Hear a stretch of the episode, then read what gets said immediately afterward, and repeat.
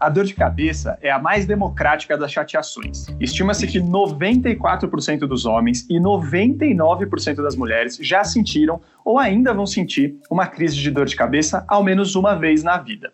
Só que na maioria dos casos, a gente está falando de um sintoma que decorre de outro problema. É a dor de cabeça causada após exagerar no álcool, ou depois de ficar muito tempo sem comer, ou é mesmo aquela dor de cabeça que acusa uma doença, como gripe, meningite e mesmo um câncer. Só que para uma parcela considerável das pessoas, a dor de cabeça é uma doença em si. De 15 a 30% da população, mais ou menos, sofre com enxaqueca, cefaleia do tipo tensional e outros tipos de dor de cabeça. É muita gente. E como o dia 19 de maio foi o Dia Nacional de Combate à Cefaleia, o podcast Detetives da Saúde dedicou um episódio todinho ao problema. Esse episódio, aliás, tem apoio da Lips Farmacêutica. Bom, eu sou o Telro Preste, eu sou editor da revista Saúde e junto comigo nesse bate-papo está o repórter André Bernatti, que aliás já me contou que às vezes tem umas crises de enxaqueca. Tudo bom, André? Fala, Theo, tudo bom? É, enfim, vamos falar aí desse problema que está entre os mais democráticos né, de todos.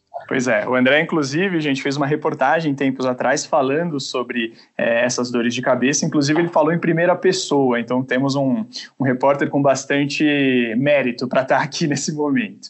Agora, a gente também está com a neurologista e cefaliatra Thaís Vila. Ela é chefe do setor de investigação e tratamento das cefaleias da Universidade Federal de São Paulo. Ela, aliás, já ajudou a revista Saúde algumas boas vezes para entender esse universo das dores de cabeça. Tudo bom, doutora Thais? Tudo bem, e é um prazer sempre estar com vocês, dessa vez diferente no formato de podcast. Então, acredito que vai ser uma conversa muito interessante, muito válida para todo mundo aí ouvir. Um prazer de novo. Antes da gente começar, fica apenas um alerta de que o áudio não pode estar perfeito, pessoal. Talvez ele não esteja excelente. É porque a gente segue gravando o podcast à distância, cada um na sua casa ou no consultório, para contribuir com as medidas de isolamento social que são tão importantes para frear a transmissão do coronavírus nesse momento. Aliás, doutora Thais, assim, falando de, de coronavírus, não dá para fugir do tema, né? Mesmo quando o assunto é cefaleia. É, de, assim, dor de cabeça pode ser sintoma do coronavírus, só para quem está ligado muito nesse assunto? Poder pode, mas não é um dos sintomas mais importantes e muito menos específicos para o Covid-19 ou para a infecção por coronavírus. Os sintomas mais comuns, como a gente já, todo mundo já falou aí bastante na mídia, é tosse, né, falta de ar, a dor de cabeça ela fica um sintoma que pode acontecer, mas a gente vê em torno de 10 a 20% das pessoas. Mas em compensação, a dor de cabeça provocada pelo estresse da pandemia, uhum. essa sim vai ser um problema bastante grande. A gente que tem redes sociais e mesmo com, né, fala com os pacientes, a gente vê que o impacto do gatilho de estresse agudo que as pessoas estão vivendo por conta do medo, do contágio, da, do distanciamento social, da incerteza ainda do curso da pandemia, isso vem aumentar bastante a frequência de crises na pessoa que já é predisposta. Então, esse vai ser um problema lá na frente grande para a gente, a gente não tem dúvida. Entendi, entendi. Bom, é, doutora, então vamos começar ali com algumas palavras, né? Esse jogo de palavras. Dor de uhum. cabeça é sinônimo de cefaleia? E, e quais são os principais tipos de cefaleia? É dor de cabeça, cefaleia é a mesma coisa, é isso mesmo, é um sinônimo. A diferença é que dor de cabeça é como a gente fala com o paciente, é o termo leigo chamado, e cefaleia é o termo técnico. Então, se você for no médico e ele falar para você que o seu diagnóstico é cefaleia, ou mesmo num pronto-socorro, ele está falando que você tem dor de cabeça, só isso. E dor de cabeça, primeiro, ela é um sintoma, né? Então, antes a gente falar tipos, primeiro ela é um sintoma, um sintoma de que algo não vai bem no organismo. Sempre tem que ir atrás do porquê daquela dor de cabeça. Igual dor em qualquer lugar, a dor é o sinal de que algo não vai bem, de que algo está errado.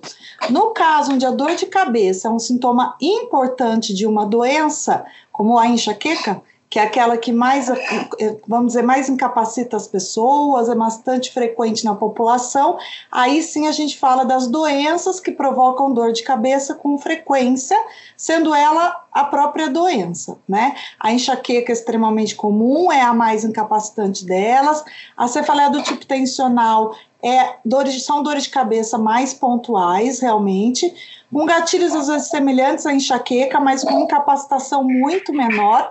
Então, essas são as duas mais comuns. Aí tem tipos bem mais raros, que numa conversa com o neurologista você vai conseguir diferenciar.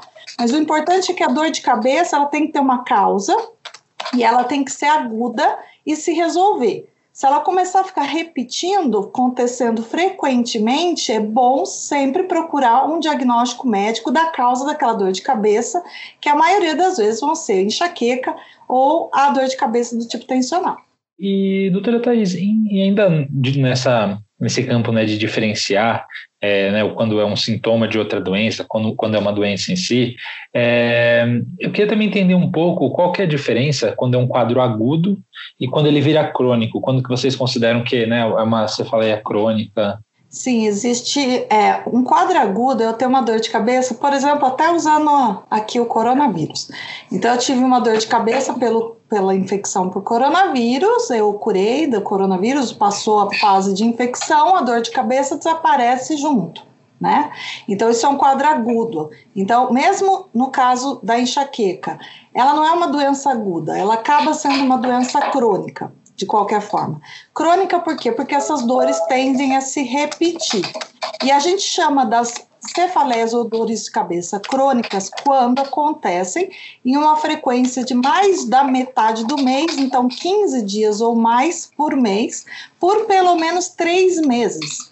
Então, o ideal é a pessoa estar tá sempre observando a sua frequência. Mas isso já é, gente, já passou da hora de procurar, né? O, uhum. Um um médico. Aí a pessoa, infelizmente, procura muito nessa hora. Na verdade, quando a dor de cabeça, ela está todo dia. Ou então, quando a dor de cabeça é um sintoma agudo e vem junto com sintomas que preocupam, como febre, tosse, agora falando do coronavírus, ou então, ah, eu tenho um tumor cerebral, começo a ter dor de cabeça, que é raro, graças a Deus, mas uhum. começa a ter dor de cabeça também junto tem uma crise convulsiva, então isso assusta muito. Mas ter dor de cabeça, infelizmente, era para assustar, mas não assusta as pessoas. Ele é um sintoma que a pessoa banaliza bastante porque é comum. Ter dor de cabeça, como vocês falaram, é muito comum. Mas isso não pode ser encarado como algo normal. Então, quando ela está num estado crônico, que é isso que eu explico para o paciente, que é ter mais dor do que não ter. Eu falo assim, no seu mês você passa mais com dor do que ou sem. E ele fala para mim, quando procura um especialista, normalmente, ah, sim, eu passo mais com dor do que sem. Ele já perdeu a hora de ter procurado porque isso traz uma incapacidade muito grande na vida dele e a gente perde tempo, sim, de tratamento para que essas crises sejam prevenidas e do diagnóstico do que está acontecendo, né? Então, a dor de cabeça aguda, ela normalmente vem acompanhada de outros sintomas de alarme, vamos dizer assim, se resolve, e as dores de cabeça crônica, elas acontecem com as mesmas características, acompanhando a pessoa nessa frequência muito alta, aí já passou da hora de procurar ajuda. Legal, perfeito. E doutora, só para arrematar mesmo, é, além do, da frequência, dessa questão do tempo, tem algum, vamos dizer, algum sinal da dor de cabeça em si que chama a atenção, né? Alguma coisa, alguma forma dela doer, entre aspas, que faz o, o profissional olhar com mais atenção para ela? Para nós, principalmente se ela vem de forma muito súbita. Então, te dando um exemplo, uma crise de enxaqueca, normalmente ela começa leve e ela vai aumentando de intensidade. Então, quem tem enxaqueca vai ouvir e sabe disso. Até chegar, às vezes, num ponto de dor incapacitante. Isso pode ser assim, mas ela vai subindo essa intensidade. Quando a dor de cabeça ela atinge um nível muito grande, de maneira súbita. Então, o, a pessoa conta assim: eu levei como se fosse uma pancada na cabeça. Essa dor de cabeça súbita assusta muito mais a pessoa e assusta a gente profissional em buscar diagnósticos diferenciais ou diagnósticos importantes e emergenciais até disso. Por exemplo, um aneurisma que se rompe. A dor de cabeça de um aneurisma que se rompe é isso, ela é súbita, ela vem como uma pancada de uma hora para outra em intensidade máxima, tá? Então isso é um, um, sinal importante. A primeira dor de cabeça da vida mesmo da pessoa e vir dessa forma, isso também se soma. E vir com sintomas acompanhantes de quadro infeccioso, de febre, de rigidez de nuca importante, onde a pessoa na verdade não consegue nem dobrar e tá tendo junto febre, porque isso é um sinal de meningite possível, tá? Não quer dizer uhum. obrigatório. Então, alguns sinais que a gente. Hipertensão, mas quadros de pressão alta muito elevada, porque a própria dor em si, ela pode subir um pouco a pressão em resposta a você estar com dor, né? Hum. Mas aqueles picos de pressão mesmo, muito súbitos, é importante. Vômito, muito importante, não sendo isso uma característica da dor de cabeça da enxaqueca, da pessoa já tem enxaqueca. Então, são sinais de alerta com crise convulsiva. Então, tudo isso são sinais de alerta para. Normalmente a pessoa procura o pronto-socorro nessas horas. E para nós médicos, buscar o atendimento emergencial dessa pessoa, né? E, e doutor, falando um pouco da enxaqueca, até como então comentou, né, eu fiz uma reportagem recente, até contava um pouco da, da minha experiência né, com, com enxaqueca.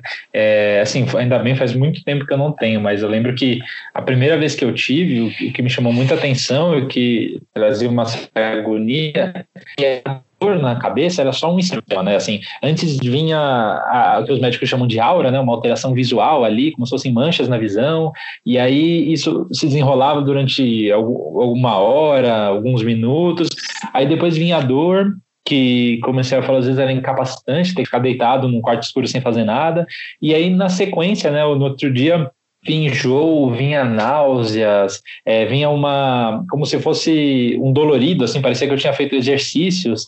É, a, a, a, enxaqueca, né, ela não é só a dor, né, ela tem todo um, um ritual ali com ela, né? Não, a enxaqueca, esse é o primeiro mito que eu acho que a gente deve quebrar. Infelizmente, ainda se fala das doenças de dor de cabeça, mas não é a forma mais correta, na verdade, em relação à enxaqueca. A enxaqueca é uma doença, primeiro, neurológica. Ela é uma doença que acomete o cérebro e a função e a resposta dele aos estímulos do ambiente, que a gente chama de gatilhos, tá? E realmente não é só a dor de cabeça. A dor de cabeça é um dos sintomas da enxaqueca. Você elencou vários sintomas sintomas possíveis e que, inclusive, podem acontecer sem dor de cabeça. Então, a pessoa Olha. pode ter esse sintoma de aura que você contou, que aí é enxaqueca tipo com aura, que a gente chama. A gente tem dois tipos de enxaqueca. As pessoas pensam que tem um monte de tipo de enxaqueca, então, mas não é, não. A gente tem enxaqueca que nunca aconteceu.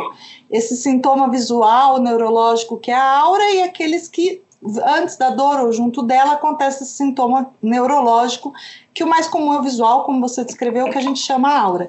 Então a enxaqueca com aura, ela é bem mais grave, ela precede com esses sintomas visuais que podem durar até uma hora, exatamente como você falou, e daí ela pode dar essa dor de cabeça intensa, depois uma, disso náusea, vômito, tonturas, sensação de fraqueza, mal-estar, sudorese pelo corpo, é, cai a produtividade, a pessoa pode estar tá com a memória e a atenção muito prejudicada, alterações de humor, alterações do sono, até do trato gastrointestinal. Então, todos esses sintomas podem acompanhar uma crise e podem acontecer entre as crises também de dor de cabeça do paciente. Então, a enxaqueca é muito, muito mais que uma dor de cabeça. Quem tem vai estar tá ouvindo sabe do que a gente está falando. Por isso que ela é uma doença tão incapacitante, na verdade. Legal, e acho que aí, né, a gente tem até uma pesquisa de um tempinho atrás da Aliança Europeia para Enxaqueca e Cefaleia, que né, ouviu bastante gente com enxaqueca de 31 países, Brasil incluso, e você vê uns dados impressionantes, né? De que 40, 45% afirmaram que tiveram uma redução na produtividade após o início das crises. 17% precisaram faltar no trabalho, né? 82% sentem prejuízo na vida social e 56% desistiram de atividades diárias e hobbies. É muito além da dor de cabeça, né, doutora Thaís? É um impacto no dia a dia impressionante. É, o impacto é muito grande e estudos já bem recentes, inclusive, colocam a enxaqueca como a doença mais incapacitante num grupo de pessoas jovens que vai dos 20 aos 50 anos, a mais incapacitante. Nossa, então, nossa. tanto homens quanto mulheres que sofrem dessa doença, em termos de incapacitação geral, e todos esses dados que você está falando mostra isso. O quanto a pessoa com enxaqueca perde na vida. E tem a questão também dela não estar presente ao trabalho, não estar presente muitas vezes nessas atividades, ou ela está presente, mas ela não consegue render o que ela precisa. Então, ela está no trabalho, mas com aquela dor, aquela tensão ruim, mal-estar, fadiga, cansaço, ela não rende ela não tem o rendimento, ela está de corpo presente, mas nota o quanto a doença tira dela o rendimento na escola, no trabalho, realmente tá, poder estar presente ou estar realmente bem para viver com os seus familiares os momentos importantes e também os hobbies que são, eu falo sempre para o paciente que é a primeira coisa que eles deixam de lado. A alimentação começa por isso, começa por hobbies, atividade de lazer, exercícios físicos. O último é o trabalho, e aí a pessoa muitas vezes vai extremamente debilitada mesmo trabalhar e não rende até um ponto que ela não consegue ir. Então, tem, tem estudos que mostram mesmo até a perda econômica para o paciente e até para a própria economia que a enxaqueca como a doença incapacitante é, ela pode causar. Né?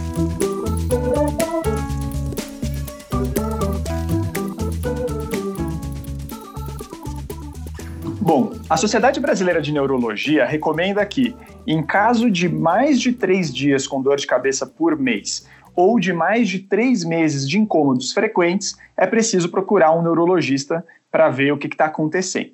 Parece relativamente simples, mas a gente tem estudos dizendo que o diagnóstico de uma cefaleia crônica chega a demorar cinco anos, doutora Thais. Primeiro, queria ver se de fato isso bate com a realidade mesmo e por que, que demora tanto. Muito mais. Olha. Que cinco anos.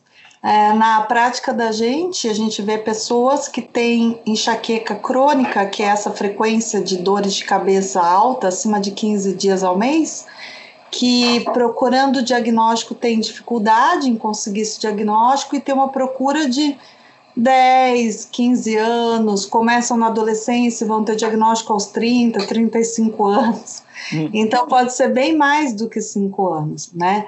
Então, e tem alguns motivos para isso.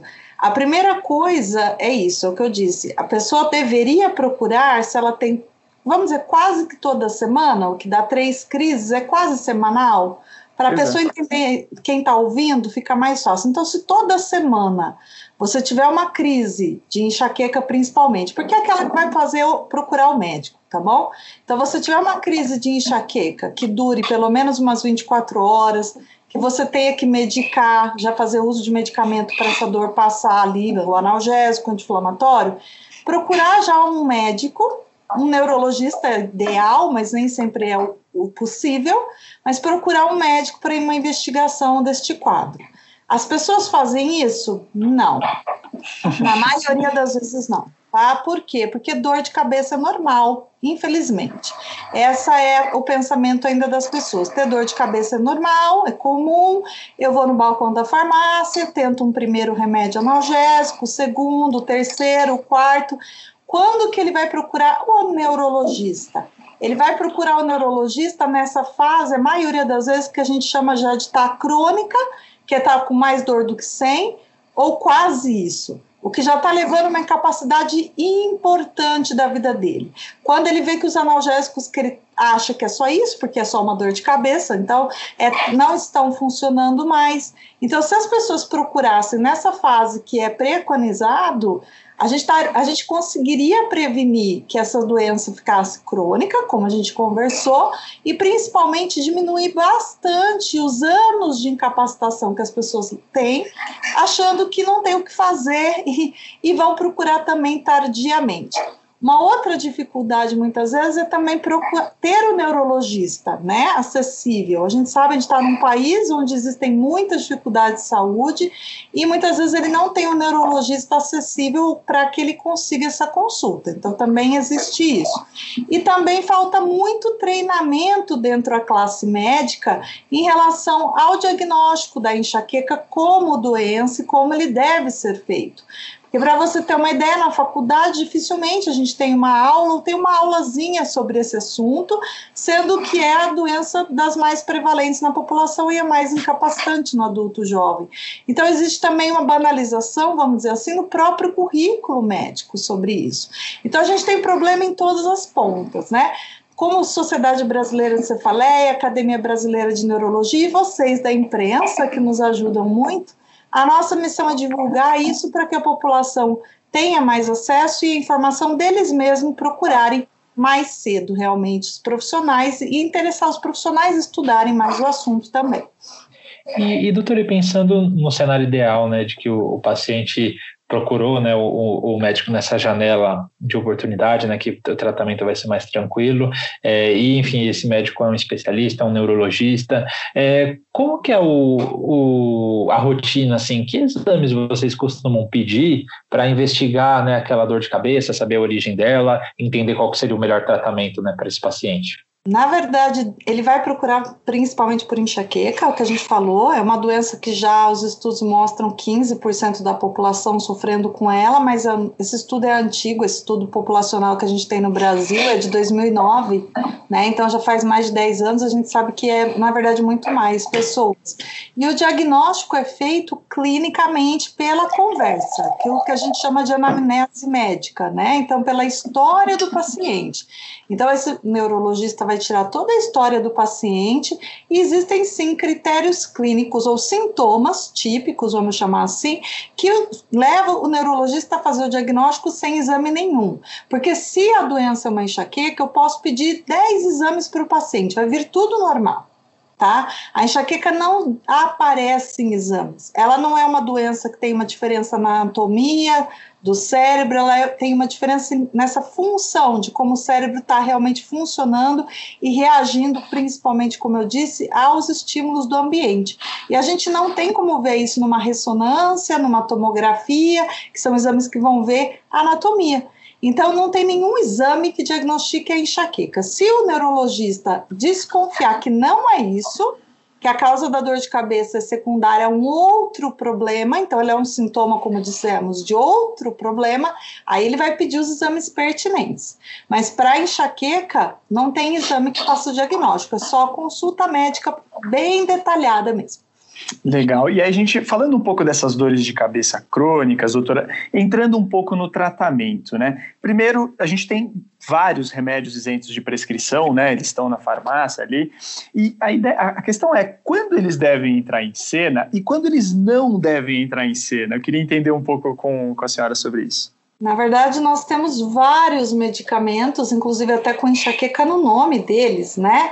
Nos balcões das farmácias, que na verdade o paciente é o que ele mais usa. Ele tende, a, como eu disse, a busca ao médico demora por essas todas situações, mas a banalização do próprio, da própria pessoa em achar que ah, é uma dor de cabeça forte, como a enxaqueca hereditária toda a minha família tem mesmo, a própria mãe, por exemplo, a avó tem lá também os analgésicos em casa, toma aí que isso ajuda a mim.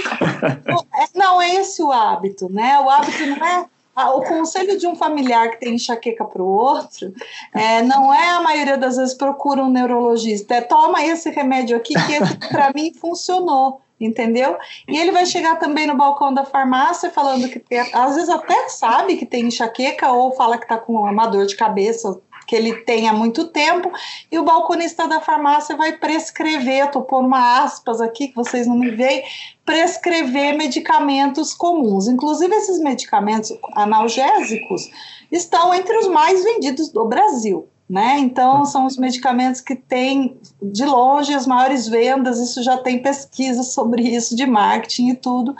E quando ele deve entrar? Primeiro, preciso ter o diagnóstico do que é essa minha dor de cabeça. Porque, por exemplo, se eu tenho dor de cabeça por dengue, tá? É um sintoma de dengue. E eu tenho isso, eu não posso tomar qualquer remédio da farmácia que tenha, por exemplo, ácido acetil salicílico. Então você fala para mim quando que deve entrar? O ideal é entrar quando eu sei a causa da minha dor de cabeça e de preferência o, o, algum médico, não precisa ser o um neurologista, me prescreveu essa medicação. Mundo ide ideal, tá? Seria isso. Quando que não é perigoso usar? Eu vou falar o perigo depois. Mas quando não é perigoso usar? Quando é muito esporádico. Então, ah, eu tomo uma vez por mês um remédio à base de dipirona e funciona para mim e passa. Tudo bem. Duas vezes por mês passa, ok. Três vezes por mês, quatro, ideal é já procurar né, o diagnóstico mais acurado e ter um tratamento dessa crise também mais específico se isso é uma enxaqueca. Então, no mundo ideal, as pessoas não deveriam se automedicar. Mas o que as pessoas fazem? Se automedicam e não só se automedicam, mas tomam muita medicação pela crença de que enxaqueca é só uma dor de cabeça aquilo que a gente já conversou. Sendo só uma dor de cabeça, então o que, que vai curar ou melhorar ou resolver? Tomar um anti-inflamatório ou um analgésico. E aí a pessoa com uma enxaqueca crônica, ela toma, por exemplo, esses remédios todo dia. E isso vira um problema grave para nós, porque usar medicações tipo analgésicos, anti-inflamatórios, diariamente vai ser um fator de risco para maior cronificação ainda dessa doença que é a enxaqueca. Então aí a pessoa entra num ciclo, num rebote, num, numa bola de neve ali que ele não sai mais. E é nessa hora que ele, opa, acho que agora não está resolvendo só lá no balcão da farmácia. Agora eu vou procurar alguém para ver o que está acontecendo, por que, que eu estou tomando tanto remédio, por que, que muitas vezes esse remédio está perdendo o efeito mesmo, porque é isso que acontece, o que faz a pessoa tomar mais ainda, e o pior, que isso as pessoas não sabem, que o próprio medicamento faz a dor voltar ele é a causa da próxima dor do paciente, que a gente chama de dor de cabeça por uso excessivo de medicações de crise, tá? Isso Olha. as pessoas não sabem, elas vão tomando, elas só acham que perde o efeito, mas não só isso. Ele está mantendo a doença frequente, ele está provocando por si só a próxima crise de dor do paciente. Então, eu falei, nesse momento que isso vira um quadro grave, e hoje eu falo um problema de saúde pública todos os pacientes que eu atendo, quase, vamos lá, não é 100%, mas é 90%, chegam para nós com enxaqueca nesse estado crônico com histórico de uso excessivo dessas medicações. Sempre. Olha só. E, inclusive, né, doutora, assim, é, tem, isso já fica muito claro no seu dia a dia, fica claro também em estudos, tem revisão de vários estudos publicados em periódicos científicos seríssimos, colocando né, já os abusos de analgésicos como um fator de risco preponderante para enxaqueca, é, enxaqueca crônica, né? Então, de fato, eu acho que é um problema sério aí para atacar. Mas eu, eu acho queria... só uma, só queria falar uma coisa disso, uma última coisa, eu acho que é importante porque às vezes a pessoa acha que ter, tomar, precisa tomar todo dia para já ser o que aí os estudos mostram de fator de risco para essa dor rebote, essa dor de abstinência pelo próprio analgésico e a cronificação. Não, não é todo dia, é muito menos. A maioria das classes desses medicamentos de venda livre na farmácia, se eu tomar 10 dias ou praticamente 10 comprimidos, então que seja uma dose por 10 dias, eu já faço esse ciclo. E para isso, isso não é muito para as pessoas. Quando eu pergunto para os meus pacientes assim, eu falo: desde quando você toma pelo menos duas a três vezes por semana um analgésico ou um anti-inflamatório para essa sua dor? Ele fala: nossa, isso eu faço há 10 anos atrás. Nossa, né? Então, nossa. até muito mais às vezes. E, e, nesse momento você já vê que existia um fator de risco para ele chegar para a gente com a dor diária, com o uso diário e com a incapacitação extremamente alta da doença. Então é importante esse número, de 10 dias de analgésico já é muito, tá? Então por isso que eu falo, muito antes, 3, 4 dias por mês de crise, o ideal já é fazer alguma intervenção. E, e doutora Thais, e no sentido de é, tratamento para prevenção, é, o que, que a gente tem disponível né, para prevenir essas crises? E, e, além disso, como que o tratamento geral da, das dores de cabeça e da enxaqueca vem evoluindo nos últimos anos? Ah, evoluiu bastante, viu? E a gente tem muito para fazer em relação a tratamentos preventivos. Eu vou colocar no plural, porque são várias possibilidades de você. Primeiro, o que é prevenir a enxaqueca? É evitar que as crises e os sintomas, até no meio das crises, né? Como a gente comentou, a enxaqueca não é só a crise de dor de cabeça. Mesmo entre essas crises, ou pensando, por exemplo, numa pessoa com dor de cabeça diária, aqueles outros sintomas podem estar presentes o tempo todo. Então, na pessoa com dor quase diária ou diária, ela pode estar nauseada quase o tempo todo, ela pode vomitar com frequência, ela tem uma fadiga, um cansaço grande quase que o tempo todo, o sono fica ruim, muitas vezes tem insônia associado, o humor fica muito instável e as pessoas têm muita ansiedade, aceleração de pensamento e um monte de sintomas. E o tratamento preventivo tem como objetivo prevenir a doença, então prevenir esses sintomas todos né? Claro que a dor de cabeça é o sintoma mais conhecido, é aquele que a gente vai se pautar, porque a gente sabe, a partir do momento que você não tem também a crise com a dor de cabeça, toda a sintomatologia da enxaqueca vai melhorar. E nós temos várias linhas de tratamento preventivo, que a gente divide em dois tipos: tratamentos preventivos com medicamentos, medicamentosos, e também medidas de tratamento preventivos não medicamentosos todos esses com estudos sobre ele, evidências científicas sobre esses tratamentos. Então, nos últimos 20 anos, 10 anos mais ainda, a gente vem evoluindo muito na, nos estudos para prevenção realmente e tratamento mesmo da doença, que, de novo, não é só ficar tomando analgésico a hora que tem uma dor. Agora, doutora, tem uma palavra que o pessoal adora, né? Mas que é muito difícil do, do profissional de saúde dar, que é a palavra cura. Tem cura para esse tipo de dor de cabeça, doutora? Eu vou explicar do jeito que eu explico para os meus pacientes. Não tem cura porque a enxaqueca tem como causa uma tendência hereditária. Então as pessoas não têm enxaqueca porque querem, né? Elas têm enxaqueca porque elas têm uma tendência genética, na verdade de vários genes aí, que em conjunto ela puxa mesmo, isso da mãe, da família paterna, materna, em conjunto vão fazer ela apresentar a doença durante a vida. Normalmente esses sintomas vêm desde a infância e adolescência, na verdade. Então, como qualquer outra doença que acontece da mesma forma, diabetes tipo 2 é assim que é o mais comum na população, hipertensão arterial é assim, aumento de colesterol, que a gente chama de hipercolesterolemia, todas são doenças de hereditárias, né, de caráter hereditário. Então, não tem como falar em cura. Porque qual é a cura que o paciente espera? Eu vou fazer um tratamento preventivo da doença e depois daquele tempo de tratamento, nunca mais eu quero ter um sintoma de enxaqueca.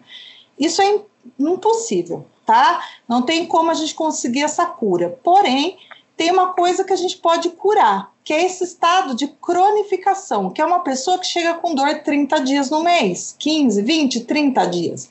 Esse estado de enxaqueca crônica, eu falo, tem que ser curado, porque a enxaqueca tem que ser controlada e, no máximo, a pessoa tem que ter uma doença esporádica. Então, crises, como eu disse, mensais, também que ela tem o tratamento de crise correto, isso resolve, passou, e ela está livre da doença por períodos longos. Então, isso a gente tem que curar, entre aspas, né? A gente tem que descronificar o paciente e tornar a doença uma doença esporádica, uma doença de fácil manejo, uma doença de baixa incapacidade. Por isso a importância do tratamento preventivo, a maioria das vezes a gente combina tratamentos medicamentosos com não medicamentosos, isso é o ideal a se fazer, né, para que o paciente tenha a melhor resposta possível e as crises mais esporádicas, leves possíveis também. Legal, doutora, só porque para a gente não deixar passar, tratamentos uhum. não medicamentosos de maneira rápida, do que, que a gente está falando? Tratamentos não medicamentosos, a gente tem evidências de algumas coisas. Então, por exemplo, exercício aeróbico. Exercício aeróbico tem estudos mostrando que são feitos de maneira orientada, primeiro, não é sair correndo por aí de qualquer jeito.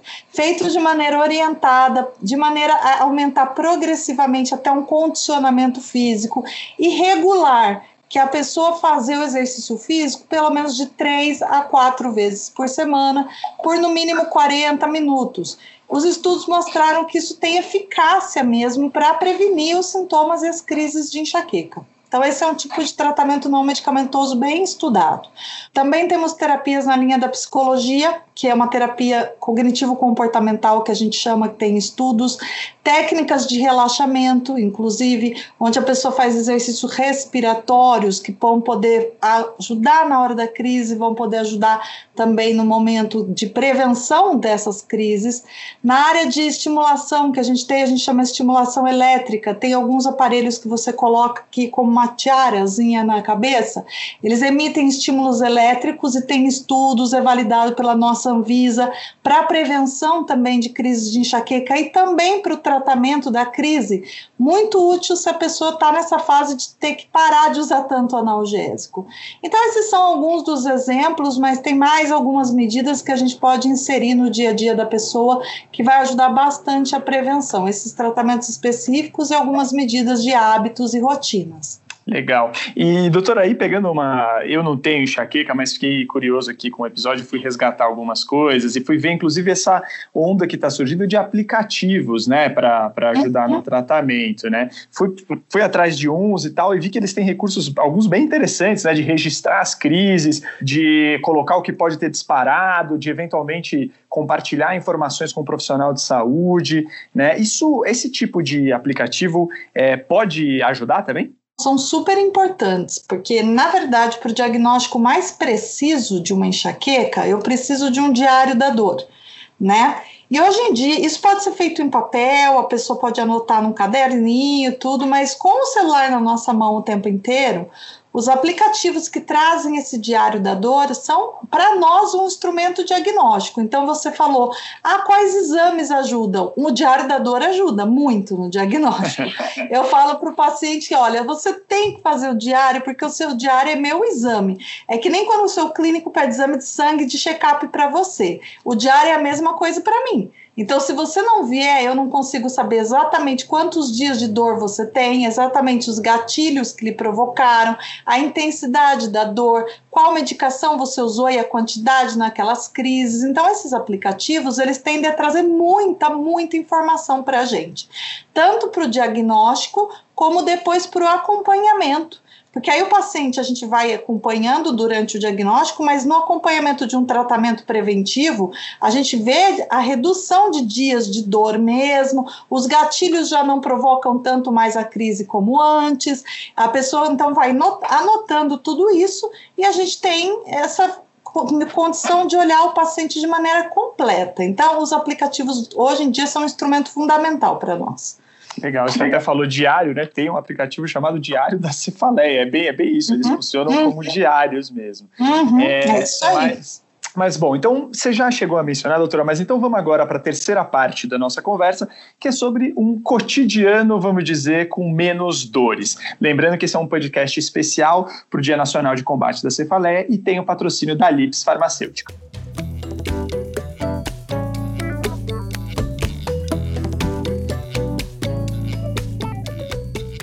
Bom, doutora, falando de cotidiano, né, de estilo de vida mesmo, é, eu queria entender um pouco do, do estado emocional, né, do quão importante ele é para como gatilho de certas cefaleias. Eu até vi que a depressão ela já é institucionalizada como um fator de risco para crises mais recorrentes de dor de cabeça. Como é que está essa história? É nessa história entre o ovo e a galinha, né? Por que, que eu falo isso para você?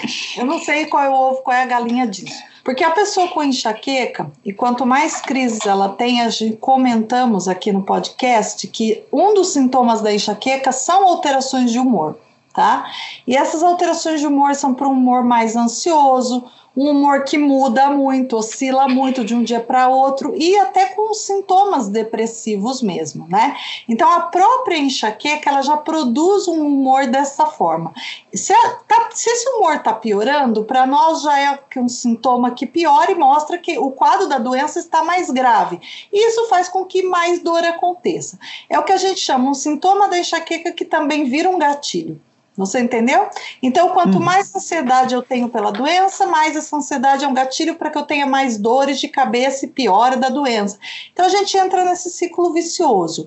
Nessa questão é muito importante um tratamento preventivo, e daí os tratamentos preventivos que eu não falei muito medicamentoso, vou falar, é importante que entrem.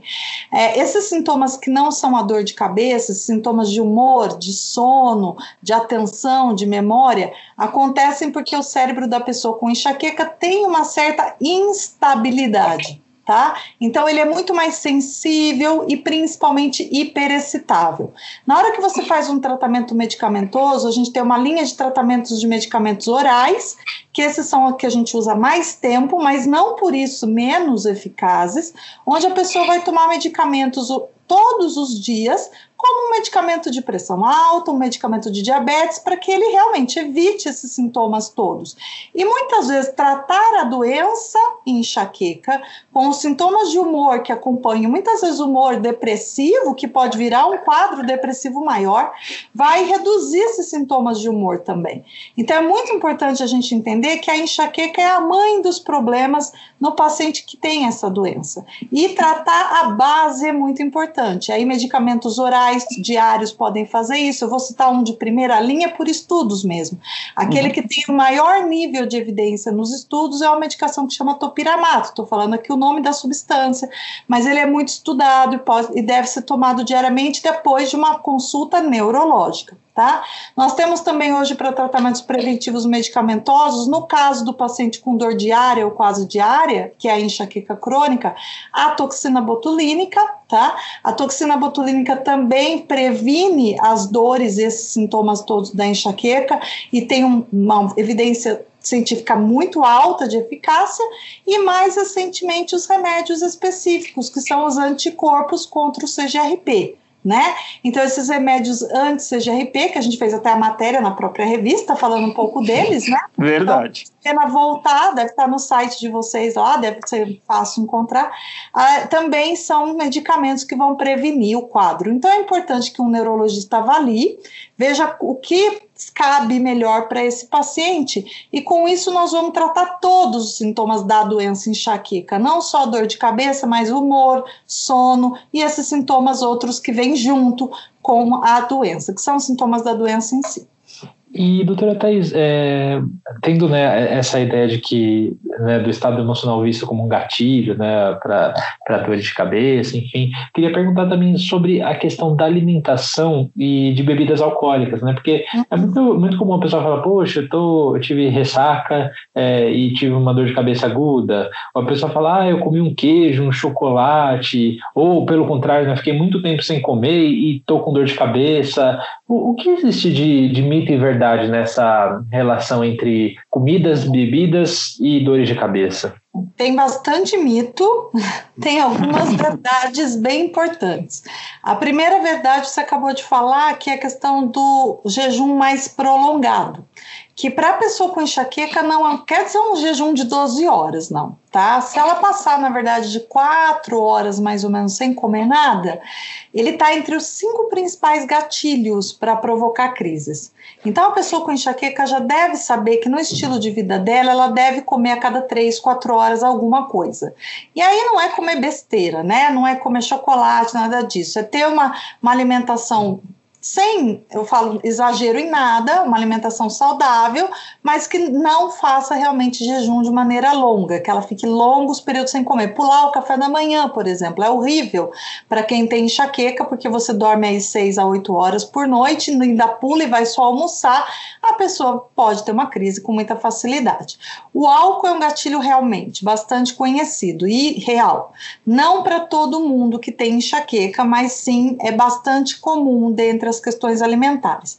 E o nosso grande vilão dentro da alimentação para quem tem enxaqueca, que para muitos eu sei vão achar que é amigo, mas não é amigo, é um falso amigo, é um inimigo, é a cafeína em excesso principalmente se usado diariamente. Então, pessoas com enxaqueca que têm alta frequência de crises, 8, 10 dias de crises, ou crônico, pior ainda, quase todo dia ou diário. Se ele usar cafeína todo dia, ia usar cafeína ia tomar um, dois cafezinhos todos os dias.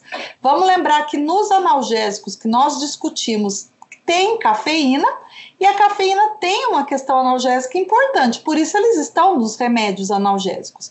Então, se eu ingerir no café, no chá preto, no excesso de Coca-Cola, no chocolate diariamente, ou tudo junto, que muitas vezes é isso que os pacientes fazem, eu estou ingerindo sem saber uma quantidade de cafeína, que às vezes são a quantidade de 10 comprimidos analgésicos com cafeína, falando em cafeína tá?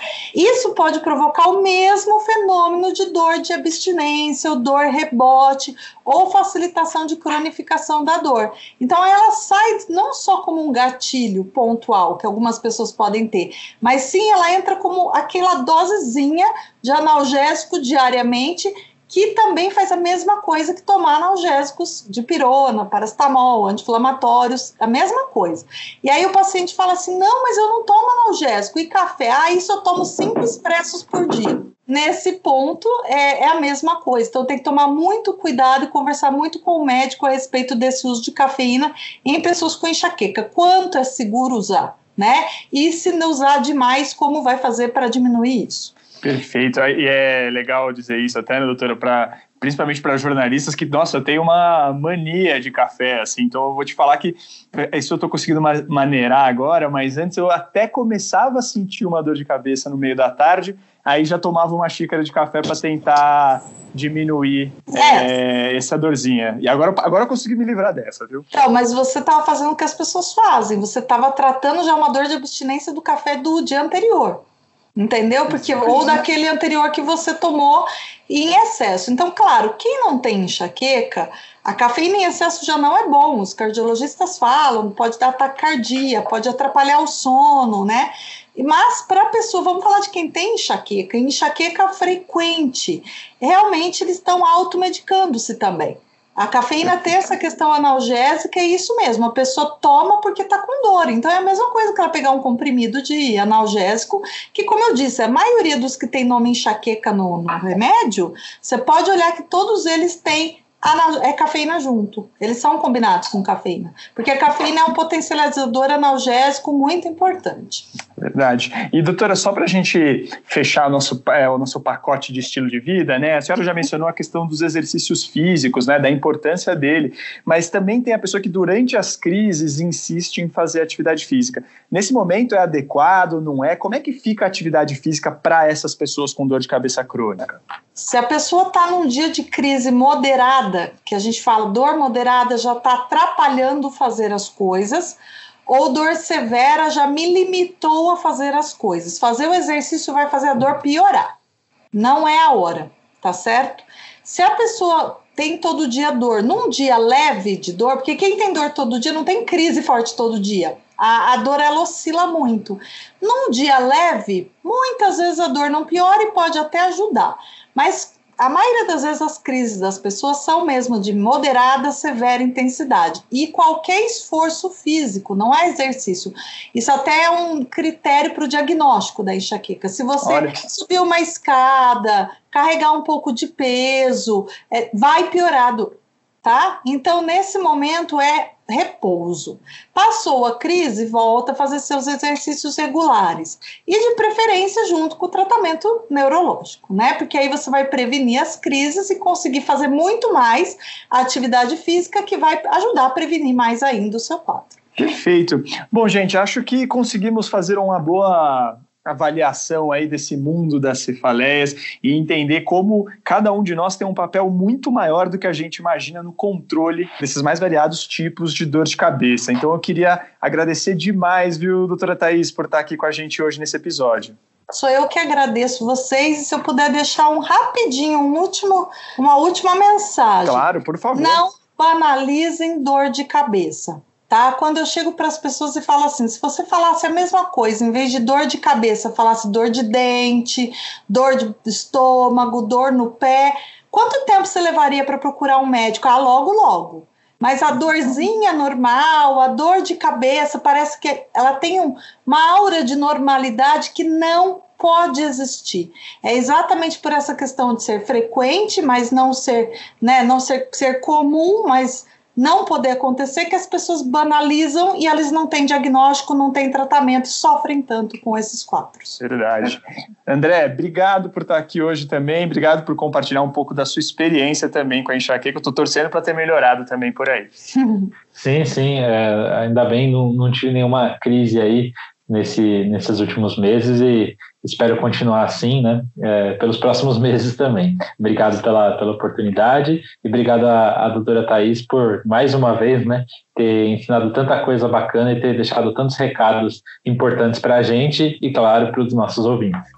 Perfeito. E bom, esse episódio que teve patrocínio da Lips Farmacêutica tem a edição e a mesa de som do Rafael Bertazzi. Rafa, obrigado pelo apoio de sempre. E para você que gostou, não gostou, tem sugestões, críticas, é só entrar em contato com a gente pelas nossas redes sociais. A gente tá no Facebook, no Instagram, no Twitter, ou se você preferir um e-mail, é saúde.abril@atleitor.com então é isso, gente. Muito obrigado pela audiência e até quinta que vem. Tchau, tchau.